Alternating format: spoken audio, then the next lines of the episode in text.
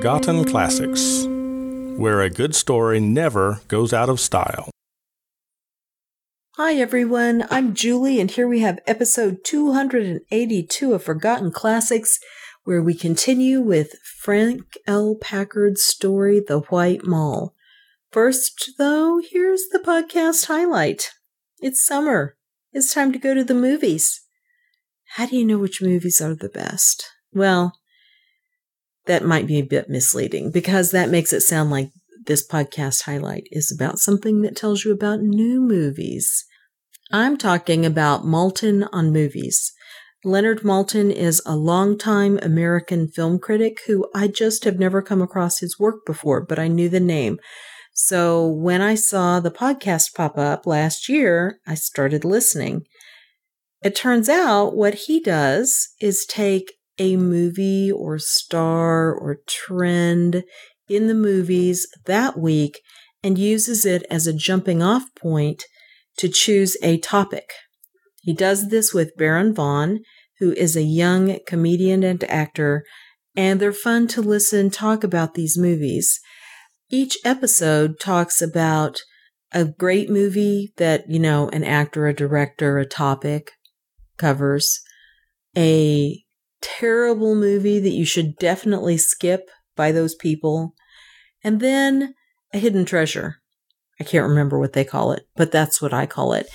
And that's what interests me the most, actually, because they have mentioned either movies that I've heard of, but other critics haven't really liked, but because both of them, who are so different in age and a lot of other stuff, will highly recommend some movie that, you know, as I say, maybe the critics didn't love it or I just hadn't even heard of it, I'll go ahead and try it. It's really added some interesting things to my to watch list. And I have found some treasures there. In fact, I think I've mentioned to you guys my movie group that I do with Caruth Haven, which is an assisted living community. And one person, what I was saying, and what we'll watch next is the prize winner of Defiance, Ohio. starring Julianne Moore. And um, one of the ladies who really likes modern movies took one look at it and said very politely, Oh, what gave you the idea to try this movie? I was just like, I'm telling you, I wouldn't have tried it. Go ahead. And the next week, when she was talking about it, I said, So, how'd you like it? She said, I wouldn't have believed it, but I loved it. Now, every one of their hidden treasures has not hit me quite that way, but they have all been worth watching. And so I love to kind of binge listen to these. I'll save them up and get about a month's worth, and then I'll just start listening. They're all about mm, 45 minutes long or so. Of course, I'll put a link in the show notes but definitely give it a try. What you're going to find is remembering some movies that maybe you'd forgotten, like when they were talking about Kramer versus Kramer, and I was like, oh yeah, that was a good movie. I forgot all about it. And different angles to look at it from, or the different movies from. And I especially have enjoyed laughing about some of the turkeys that they've talked about. I have agreed with them. So, Maltin on movies with Baron Vaughn give it a try. All right, back to the White Moll. Oh my gosh, she's holed up as Gypsy Nan in this horrible tenement. And here's the adventurer, and somebody's coming up the stairs and knocking on the door. What else could happen? Huh. Oh, just wait. You'll find out. Actually, let's not wait. Let's dive in and find out, and I'll meet you on the other side.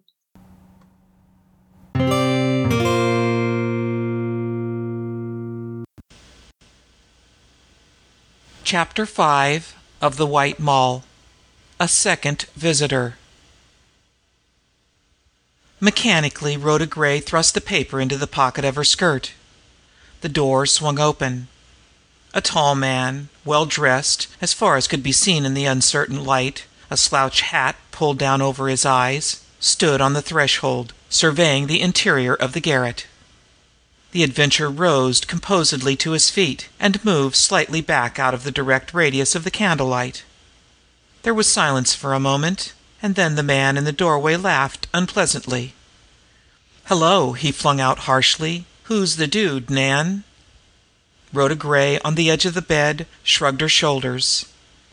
The Adventurer was standing quite at his ease, his soft hat tucked under his right arm, his hand thrust into the side pocket of his coat. She could no longer see his face distinctly.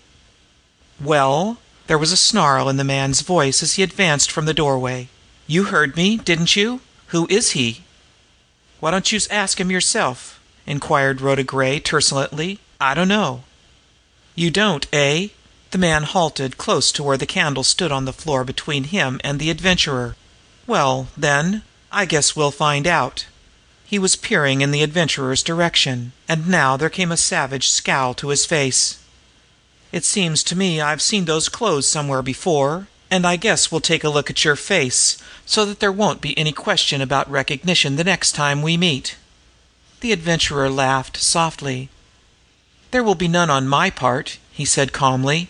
"It's Danglar, isn't it? I am surely not mistaken. Parson Danglar, alias er please don't do that." It seemed to Rhoda Gray that it happened in the space of time that it might take a watch to tick.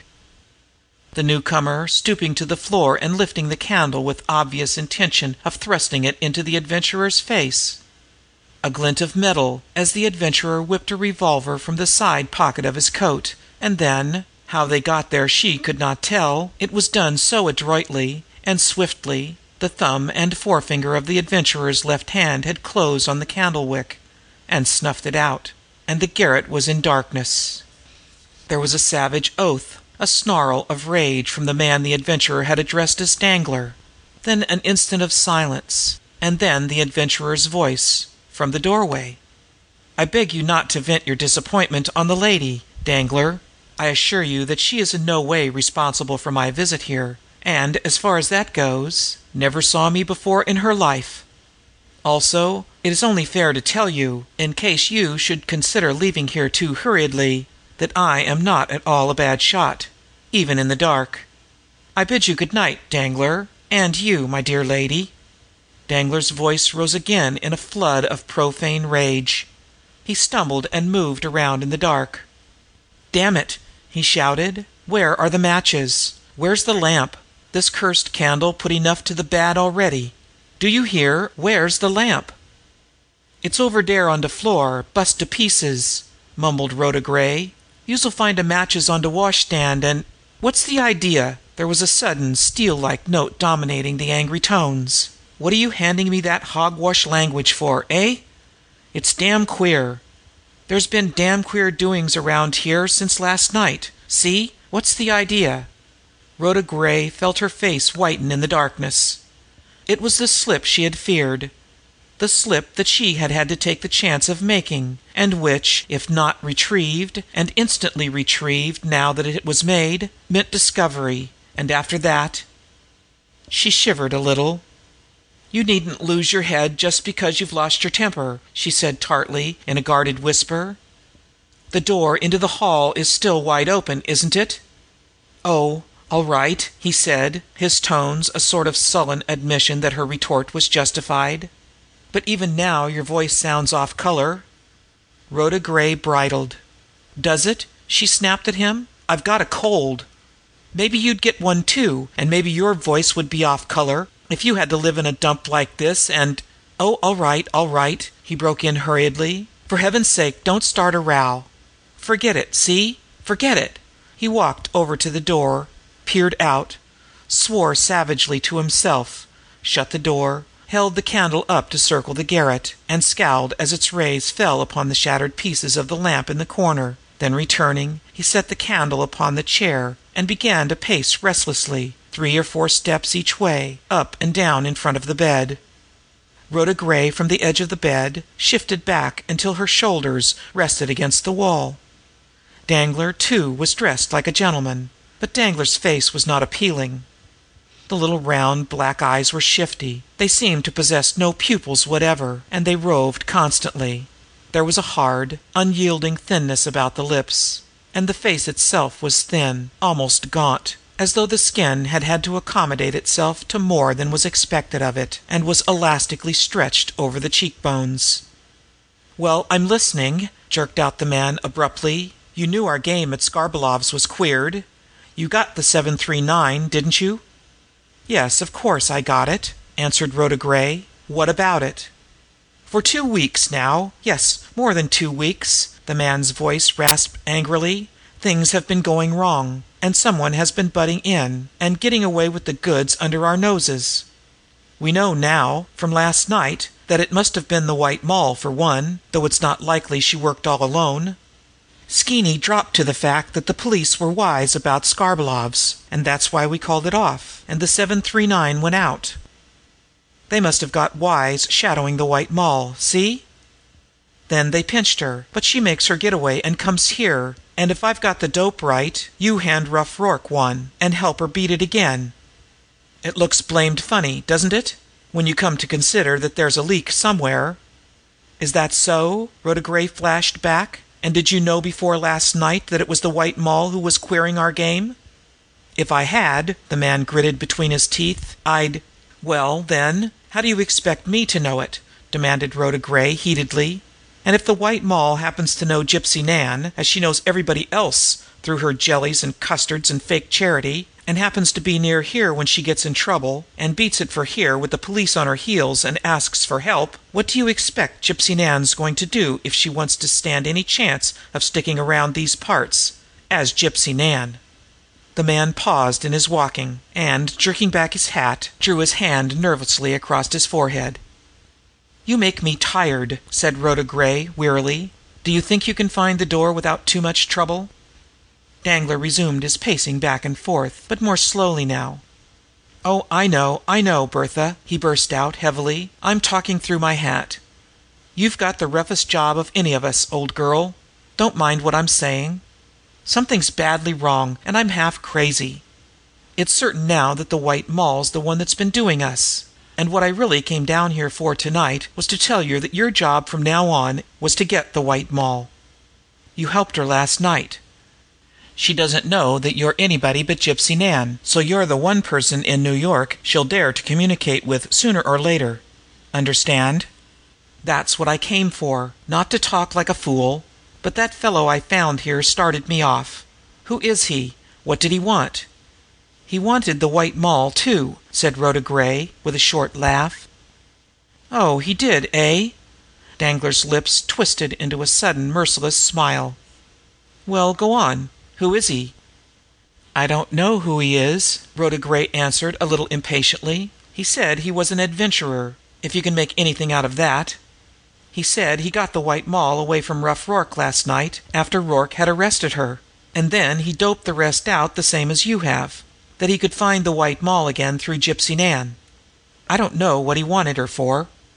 "That's better!" snarled Danglar, the merciless smile still on his lips.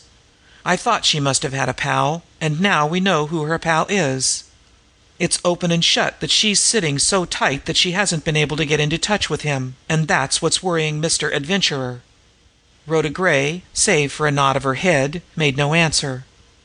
Danglar laughed suddenly, as though in relief, then, coming closer to the bed, plunged his hand into his coat pocket and tossed a handful of jewelry carelessly into Rhoda Gray's lap. "I feel better than I did," he said, and laughed again.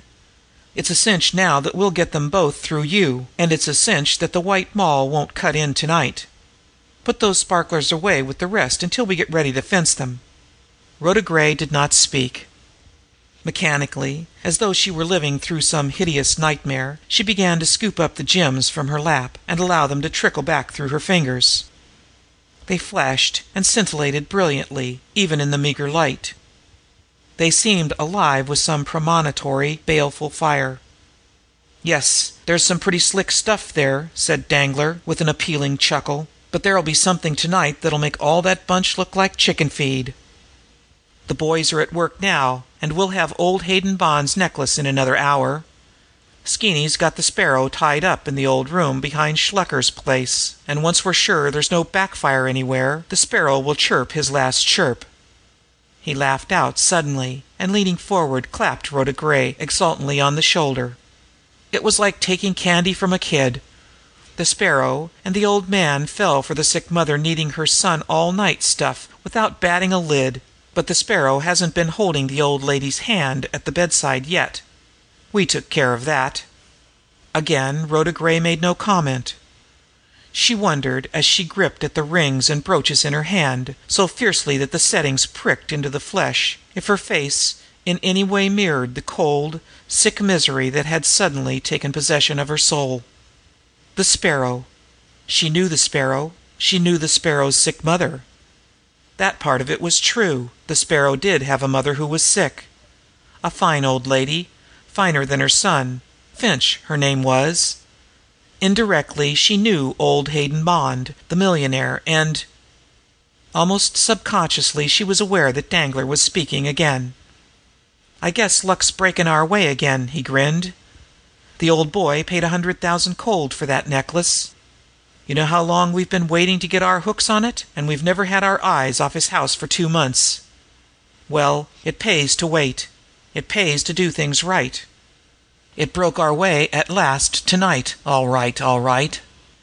Today's Saturday, and the safety deposit vaults aren't open on Sunday. Mrs. Hayden Bond's been away all week visiting, but she comes back tomorrow, and there's some swell society fuss fixed for tomorrow night, and she wants her necklace to make a splurge, so she writes Mr. H B, and out it comes from the safety deposit box and into the library safe. The old man isn't long on social stunts, and he's got pretty well set in his habits. One of those must have nine hours sleep bugs, and he's always in bed by ten, when his wife'll let him. She being away to night, the boys were able to get to work early. They ought to be able to crack that box without making any noise about it in an hour and a half at the outside. He pulled out his watch and whistled low under his breath. "It's a quarter after eleven now," he said hurriedly, and moved abruptly toward the door.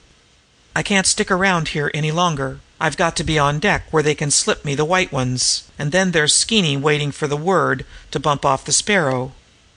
He jerked his hand suddenly toward the jewels in her lap. "Salt those away before any more adventurers blow in," he said, half sharply, half jocularly. "And don't let the White Moll slip you at any cost. Remember! She's bound to come to you again. Play her, and send out the call. You understand, don't you? There's never been a yip out of the police. Our methods are too good for that. Look at the Sparrow to night. Where there's no chance taken of suspicion going anywhere except where we lead it, there's no chance of any trouble for us. But this cursed she fiend's another story. We're not planting plum trees for her to pick any more of the fruit. Understand?" She answered him mechanically. "Yes," she said. "All right, then, that end of it is up to you," he said significantly. "You're clever, clever as the devil, Bertha. Use your brains now. We need 'em. Good night, old girl. See you later." "Good night," said Rhoda Gray dully. She closed the door. The short, ladder like steps to the hallway below creaked once, and then all was still. Danglar did have on rubber soled shoes. She sat upright, her hands, clenched now, pressed against her throbbing temples. It wasn't true. None of this was true. This hovel of a place, those jewels glinting like evil eyes in her lap, her existence itself wasn't true. It was only her brain now, sick like her soul, that conjured up those ugly phantoms with horrible, plausible ingenuity. And then an inner voice seemed to answer her with a calmness that was hideous in its finality. It was true. All of it was true. Those words of Danglar, and their bald meaning, were true. Men did such things. Men made in the image of their Maker did such things. They were going to kill a man to night, an innocent man whom they had made their pawn. She swept the jewels from her lap to the blanket, and rising, seized the candle and went to the door, looked out, and holding the candle high above her head, peered down the stairs. Yes, he was gone. There was no one there. She locked the door again and returned to the bed, set the candle down upon the chair, and stood there, her face white and drawn, staring with wide, tormented eyes about her. Murder! Danglar had spoken of it with inhuman callousness, and had laughed at it. They were going to take a man's life. And there was only herself, already driven to extremity, already with her own back against the wall in an effort to save herself. only herself to carry the burden of the responsibility of doing something to save a man's life. It seemed to plumb the depths of irony and mockery. She could not make a move as Gypsy Nan. It would only result in their turning upon her, of the discovery that she was not Gypsy Nan at all, of the almost certainty that it would cost her her own life without saving the Sparrow's. That way was closed to her from the start. As the White Moll, then? Outside there in the great city every plain clothes man, every policeman on every beat, was staring into every woman's face he met, searching for the White Moll. She wrung her hands in cruel desperation. Even to her own problem she found no solution, though she had wrestled with it all last night and all through the day no solution save the negative one of clinging to this one refuge that remained to her, such as it was temporarily. She had found no solution to that. What solution was there to this?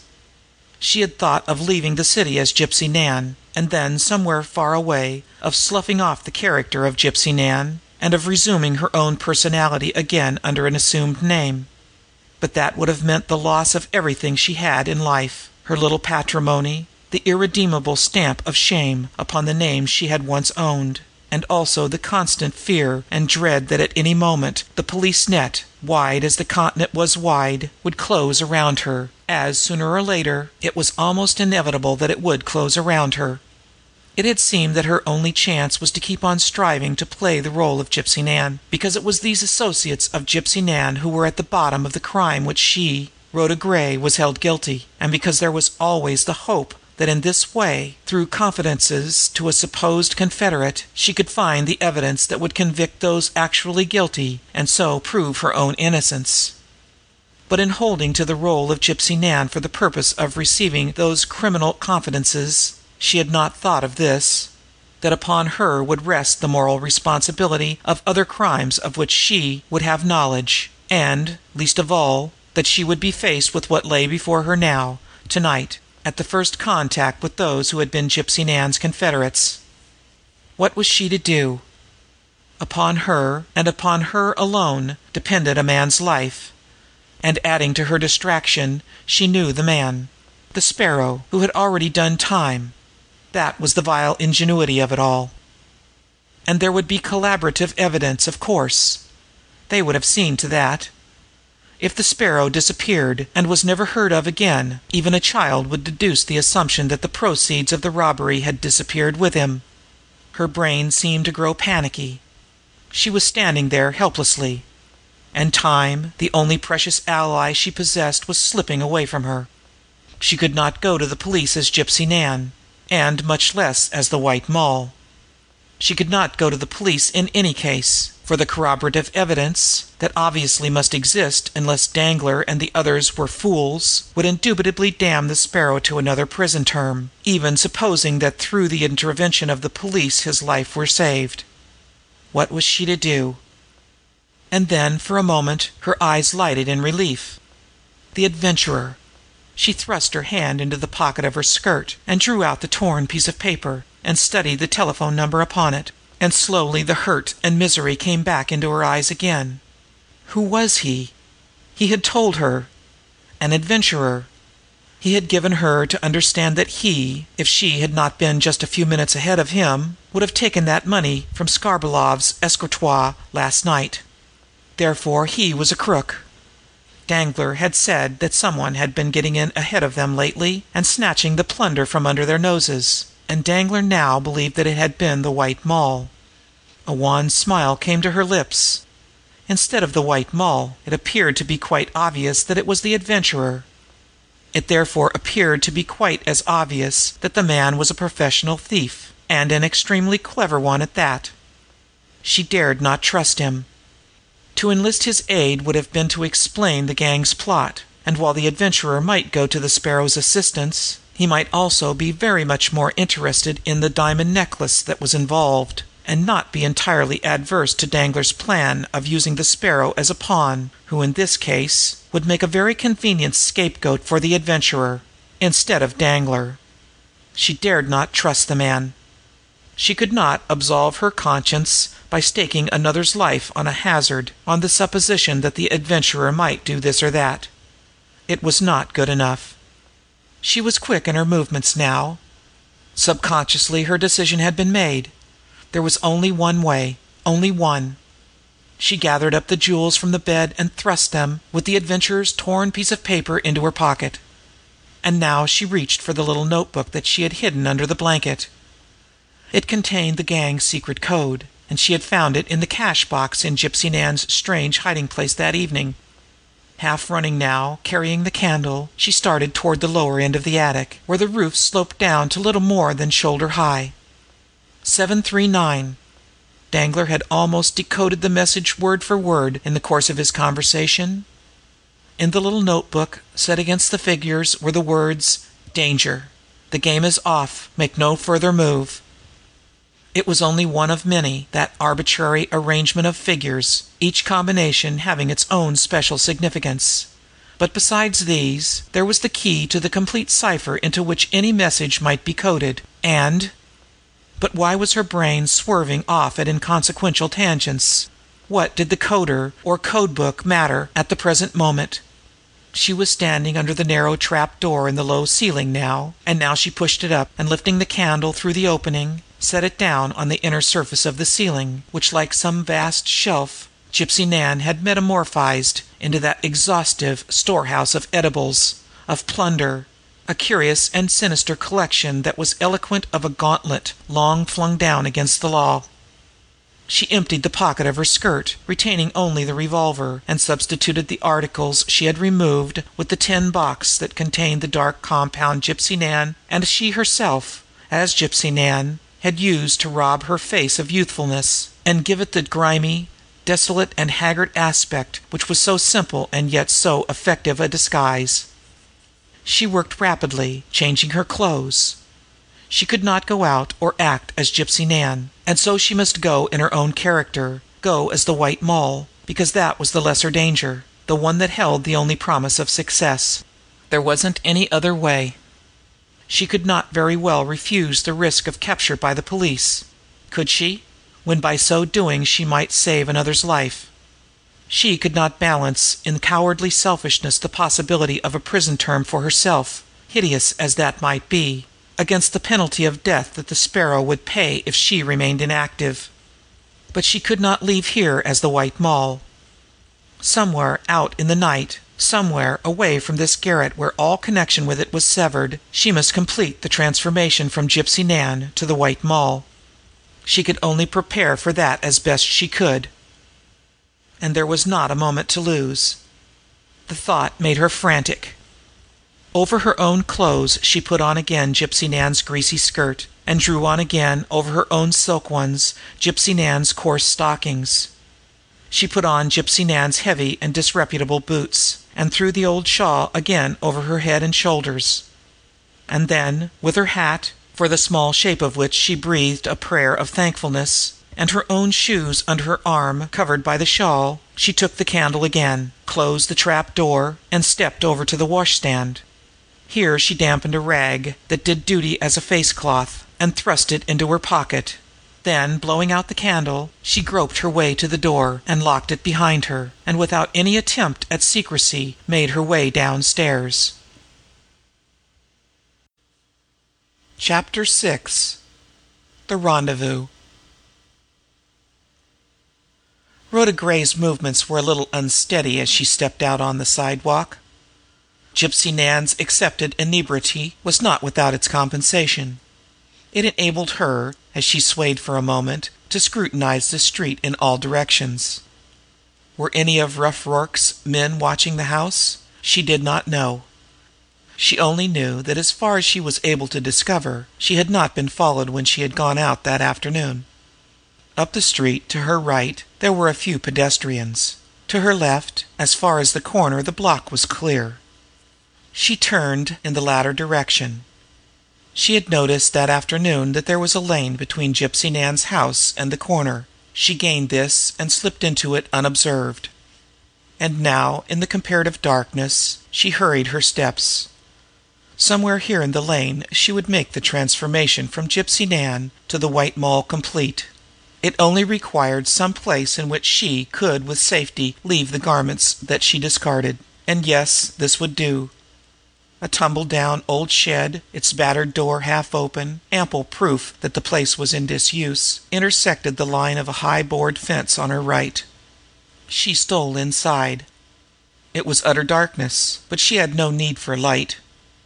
It was a matter of perhaps three minutes, and then, the revolver transferred to the pocket of her jacket, the stains removed from her face with the aid of a damp cloth, her hands neatly gloved in black kid, the skirt, boots, stocking, shawl, spectacles, and wig of Gypsy Nan carefully piled together and hidden in a hole under the rotting boards of the floor behind the door, she emerged as the White Moll and went on again. But at the end of the lane, where it met a cross street, and the street lamp flung out an ominous challenge, and, dim though it was, seemed to glare with the brightness of daylight, she faltered for a moment and drew back. She knew where Shluker's place was, because she knew, as few knew it, every nook and cranny in the East Side, and it was a long way to that old junk shop, almost over to the East River, and and there would be lights like this one that barred her exit from the lane, thousands of them, lights all the way, and and out there they were searching everywhere, piteously, for the White Moll.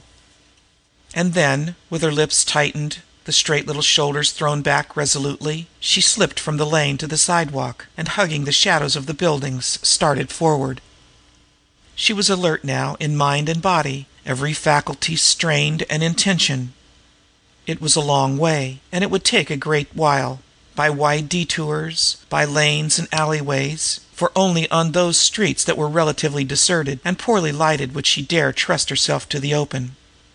And as she went along, now skirting the side of the street, now through the black courtyard, now forced to take offense, and taking it with the agility born of the open, athletic life that she had led with her father in the mining camps of South America, now hiding in the mouth of a lane, waiting her chance to cross an intersecting street when some receding footstep should have died away, the terror of delay came gripping at her heart with an icy clutch, submerging the fear of personal peril in an agony of dread that with her progress so slow she would after all be too late.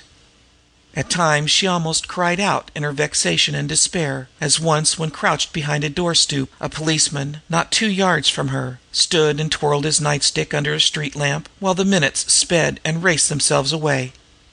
When she could run, she ran until it seemed her lungs must burst, but it was slow progress at best, and always the terror grew upon her. Had Danglar met the men yet who had looted the millionaire's safe? Had he already joined Skeeny in that old room behind Shluker's place?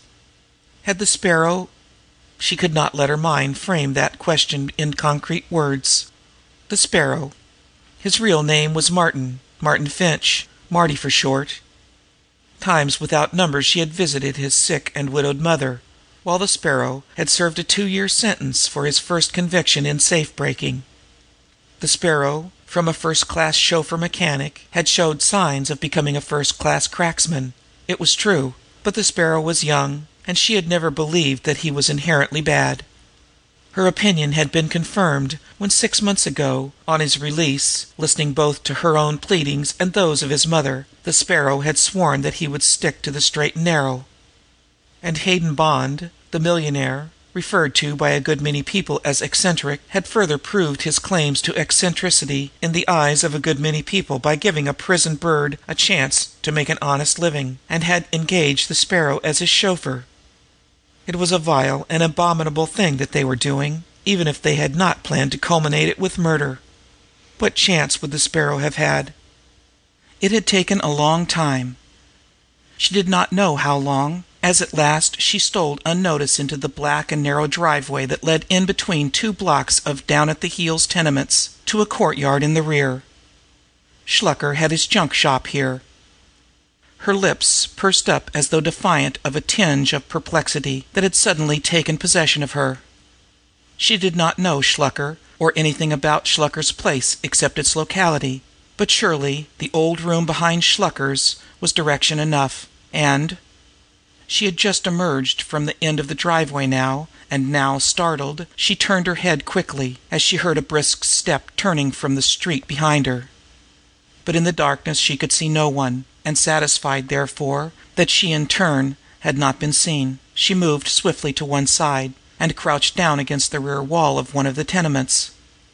A long moment that seemed an eternity passed, and then a man's form came out from the driveway and started across the courtyard. She drew in her breath sharply, a curious mingling of relief and a sudden panic fear upon her. It was not so dark in the courtyard as it had been in the driveway, and unless she were strangely mistaken, that form out there was Danglar's. She watched him as he headed back toward a small building that loomed up like a black, irregular shadow across the courtyard, and which was Shluker's shop. Watched him in a tense, fascinated way. She was in time, then, only only somehow her limbs seemed to have become weak and powerless. It seemed suddenly as though she craved with all her soul the protecting shadows of the tenement, and that every impulse bade her to cling there, flattened against the wall, until she could make her escape. She was afraid now; she shrank from the next step. It wasn't illogical. She had set out with a purpose in view, and she had not been blind to the danger that she ran; but the perspective and mental encounter with danger did not hold the terror that the tangible, concrete and actual presence of that peril did and that was Danglar there. She felt her face whiten, and she felt the tremor of her lips, tightly as they were drawn together. Yes, she was afraid, afraid in every fiber of her being, but there was a difference, wasn't there, between being afraid and being a coward? Her small, gloved hands clenched, her lips parted slightly. She laughed a little now, low, without mirth. Upon what she did or did not do, upon the margin between fear and cowardice applied to herself, there hung a man's life. Danglar was disappearing around the side of Shluker's shop. She moved out from the wall, and swiftly, silently crossed the courtyard, gained the side of the junk shop in turn, skirted it and halted, listening, peering around her, as she reached the rear corner of the building. A door closed somewhere ahead of her; from above, upstairs, faint streaks of light showed through the interstices of a shuttered window. She crept forward now, hugging the rear wall, reached a door the one, obviously, through which Danglar had disappeared, and which she had heard as it was closed tried the door, found it unlocked, and, noiselessly, inch by inch, pushed it open. And a moment later, stepping over the threshold, she closed it softly behind her. A dull glow of light, emanating evidently from a door above, disclosed the upper portion of a stairway over on her left, but apart from that the place was in blackness, and save that she knew of course she was in the rear of Shluker's junk shop, she could form no idea of her surroundings. But she could at last hear voices, one of which she recognized as Danglar's, though she could not distinguish the words, reached her from upstairs. Slowly, with infinite care, she crossed the stairs, and on hands and knees now, lest she make a sound, began to crawl upward. And a little way up, panic fear seized upon her again, and her heart stood still, and she turned a miserable face in the darkness back toward the door below, and fought against the impulse to retreat again. And then she heard Danglar speak, and from her new vantage point his words came to her distinctly this time. "Good work, Skeeny! You've got the Sparrow nicely trussed up, I see. Well, he'll do as he is for a while there. I told the boys to hold off a bit. It's safer to wait an hour or two yet, before moving him away from here and bumping him off." "Two jobs instead of one," a surly voice answered. "We might just as well have finished him and slipped him away for keeps when we first got our hooks on him. Got a little sick of your wood carving while you were stuck around by your lonesome and watched him, hey?" Danglar's tones were jocular, facetious. "Don't grouch, Skeeny. We're not killing for fun. It doesn't pay. Supposing anything had broken wrong up the avenue, eh? We wouldn't have had our friend the Sparrow there for the next time we tried it." There was something abhorrently callous about the laugh that followed. It seemed to fan into flames a smoldering fire of passionate anger in Rhoda Gray's soul and before it panic fled. Her hand felt upward for the next stair tread, and she crept on again, as a face seemed to rise before her not the Sparrow's face a woman's face. It was a face that was crowned with very thin white hair, and its eyes were the saddest she had ever seen, and yet they were the brave, steady eyes that had not lost their faith, nor had the old, care lined face itself, in spite of suffering, lost its gentleness and sweetness. And then suddenly it seemed to change, that face, and become wreathed in smiles, and happy tears to run coursing down the wrinkled cheeks. Yes, she remembered. It had brought the tears to her own eyes. It was the night that the wayward Sparrow, home from the penitentiary, on his knees, his head buried in his mother's lap, had sworn that he would go straight. Fear!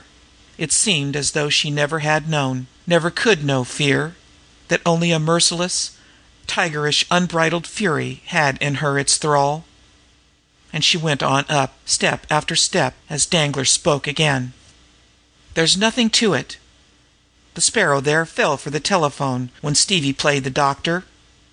And old Hayden Bond of course grants his prison bird chauffeur's request to spend the night with his mother, who the doctor says is taken worse, because the old guy knows that there is a mother who really is sick. Only Mr. Hayden Bond, and the police with him, will maybe figure it a little differently in the morning when they find the safe looted, and that the Sparrow, instead of going near the poor old dame, has flown the coop and can't be found.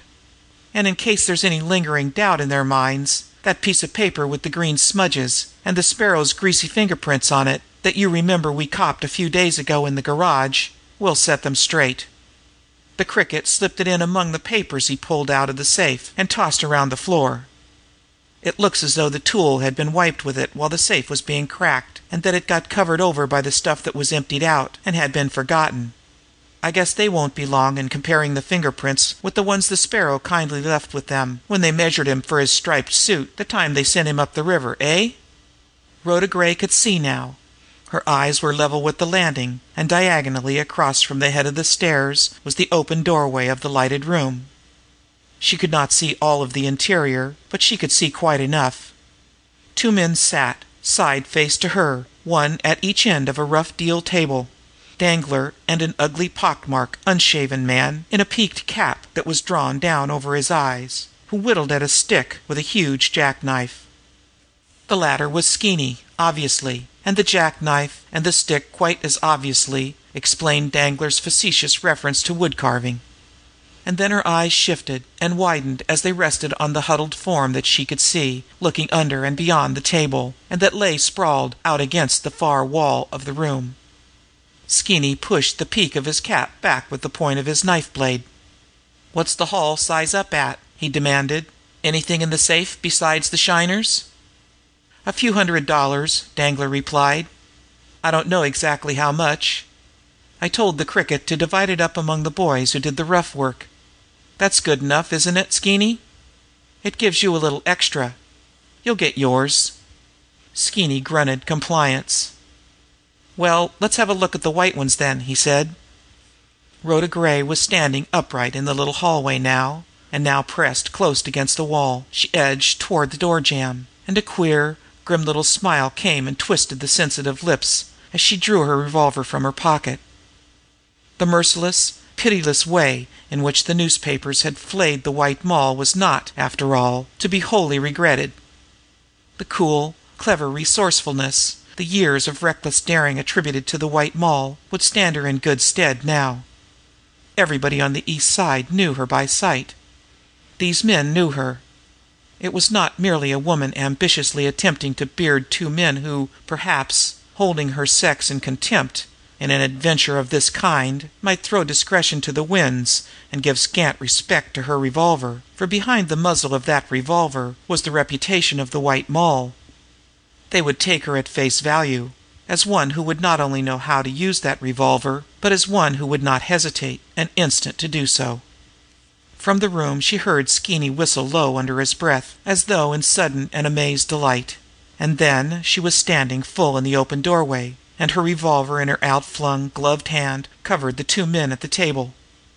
There was a startled cry from Skeeny, a scintillating flash of light as a magnified string of diamonds fell from his hand to the table. But Danglar did not move or speak, only his lips twitched, a queer whiteness came and spread itself over his face.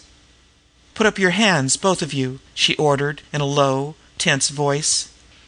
It was Skeeny who spoke, as both men obeyed her.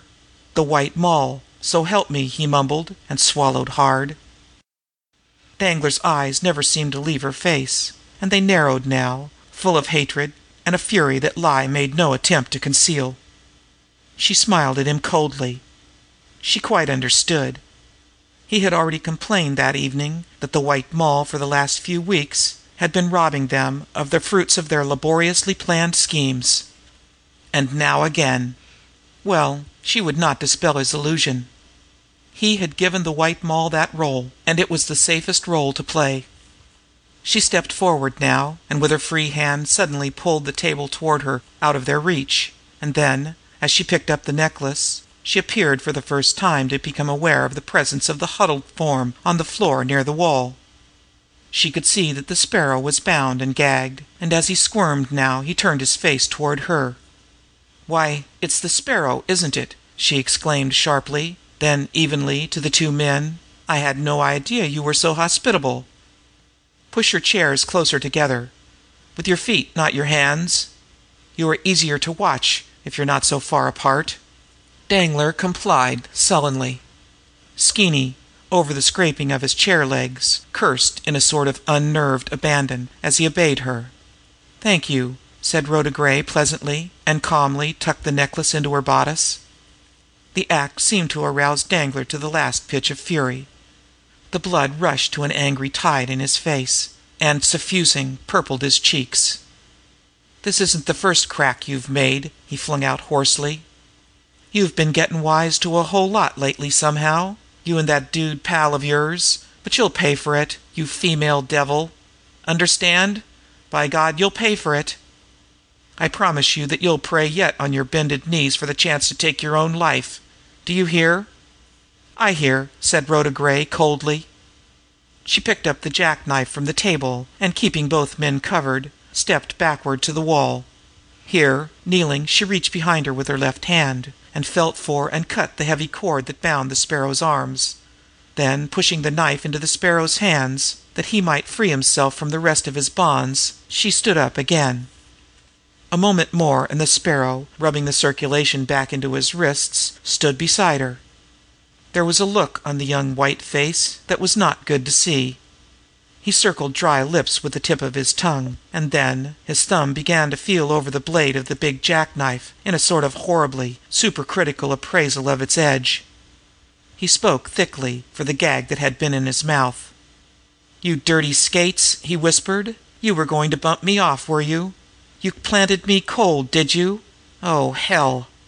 His laugh, like the laugh of one insane, jangled, discordant, rang through the room. "Well, it's my turn now, and His body was coiling itself in a slow, curious, almost snake like fashion. "And you'll Rhoda Gray laid her hand on the Sparrow's arm. "Not that way, Marty," she said quietly. She smiled thinly at Danglar, who, with genuinely frightened eyes now, seemed fascinated by the Sparrow's movements. I wouldn't care to have anything happen to Mr. Danglar yet. He has been invaluable to me, and I am sure he will be again." The Sparrow brushed his hands across his eyes and stared at her. He licked his lips again. He appeared to be obsessed with the knife blade in his hand, dazed in a strange way to all else. "There's enough cord there for both of them," said Rhoda Gray crisply. "Tie them to their chairs, Marty." For a moment the Sparrow hesitated, and then with a sort of queer reluctancy he dropped the knife on the table and went and picked up the strands of cord from the floor. No one spoke. The Sparrow, with twitching lips as he worked, and worked not gently, first bound Danglar and then Skeeny to their respective chairs. Skeeny, for the most part, kept his eyes on the floor, casting only furtive glances at Rhoda Gray's revolver muzzle. But Danglar was smiling now. He had very white teeth, there was something of primal, insensate fury in the hard drawn, parted lips. Somehow he seemed to remind Rhoda Gray of a beast, stung to madness, but impotent behind the bars of its cage as it showed its fangs. "We'll go now, Marty," she said softly, as the Sparrow finished. She motioned the Sparrow with an imperious little nod of her head to the door. And then, following the other, she backed to the door herself, and halted an instant on the threshold. "It has been a very profitable evening, Mr. Danglar," she said coolly. "I have to thank you for it. When your friends come, which I think I heard you say would be another hour or so, I hope you will not fail to convey to them my you she fiend!" Danglar had found his voice again. "You'll crawl for this! And I'll show you, inside of twenty four hours, what you're up against, you you " His voice broke in its fury. The veins were standing out on the sides of his neck like whipcords. He could just move his forearms a little, and his hands reached out toward her, curved like claws. "I'll But Rhoda Gray had closed the door behind her, and, with the Sparrow, was retreating down the stairs.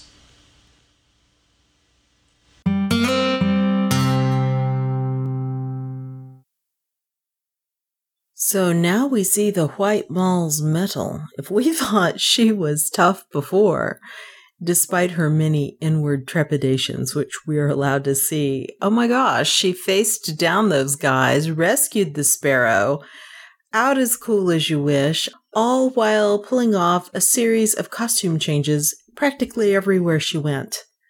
Wow. I'm loving Rhoda Gray. I hope you are too. It's a lot of fun for me to listen to these. I wanted to mention also if you would like a good book to read for yourself, I can recommend The Caine Mutiny, which Scott and I talked about at A Good Story is Hard to Find. It's the most recent episode, so it's easy to find. And that's about a 500 page book, but it's all about being at sea during World War II and if that sounds terrible, it's also about a young man's coming of age story, which they aren't terrible, though those things, when stated baldly, if that's not the kind of story you like, you might shy away from it. But somehow it is written in a way that, I don't know, it's really compelling. I really liked it. So go listen to our conversation, or at least the first part of it, and that'll give you a better idea. The Classic Tales podcast finished up The Enchanted April. I cannot recommend this highly enough to you. I really loved that story. Okay, I might have recommended it already, but I'm recommending it again.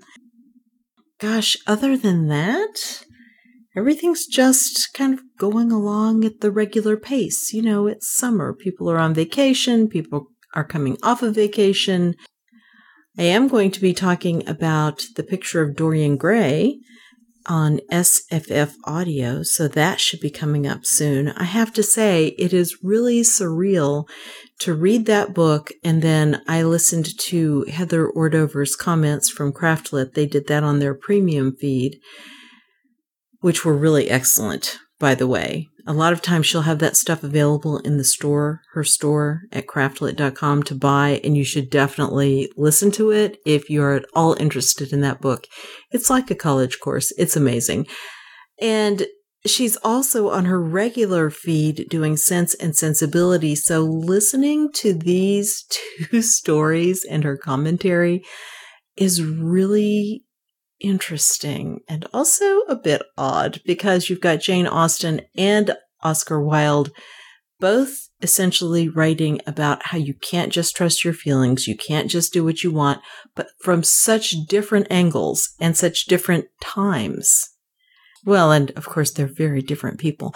So if if I'm stopping listening to one and then picking up to listen to the other, it takes this moment of reorientation because the common thing there is Heather's voice, but it makes for fascinating listening and contrasting and comparing.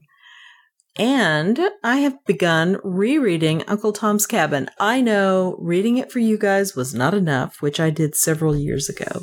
And reading it at the beginning of the year was not enough. I'm starting for my fourth time because Scott and I, in about a month, will be talking about that on A Good Story is Hard to Find. And I don't know what it is about these books that just hit that sweet spot for a person. I read it so recently, you know, in the scheme of things several months ago. And I'm loving it just as much this time through. I'm really looking forward to talking about it with him. So that's my reading. That's my um, summer. Mm, very hot now. No rain now.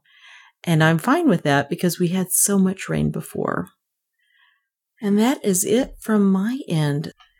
If you have a comment, of course, you can leave a comment at the blog for the podcast, which is hcforgottenclassics.blogspot.com. If you want to send me an email, my email is in the sidebar there, but it is Julie, J U L I E, at glyphnet, G L Y P H N E T dot com.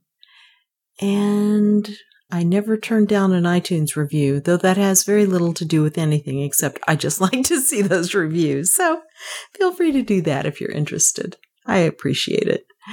And I also, of course, appreciate you coming by to listen even when I'm not reading the story. I certainly wouldn't be listening to this again if not for that, and I'm reading a few things ahead as this story goes on that I'm really enjoying and that I hope that you'll enjoy too. So I'm glad we can all share it together. Thanks so much, everyone. Have a great week, and I'll talk to you again soon. Bye bye.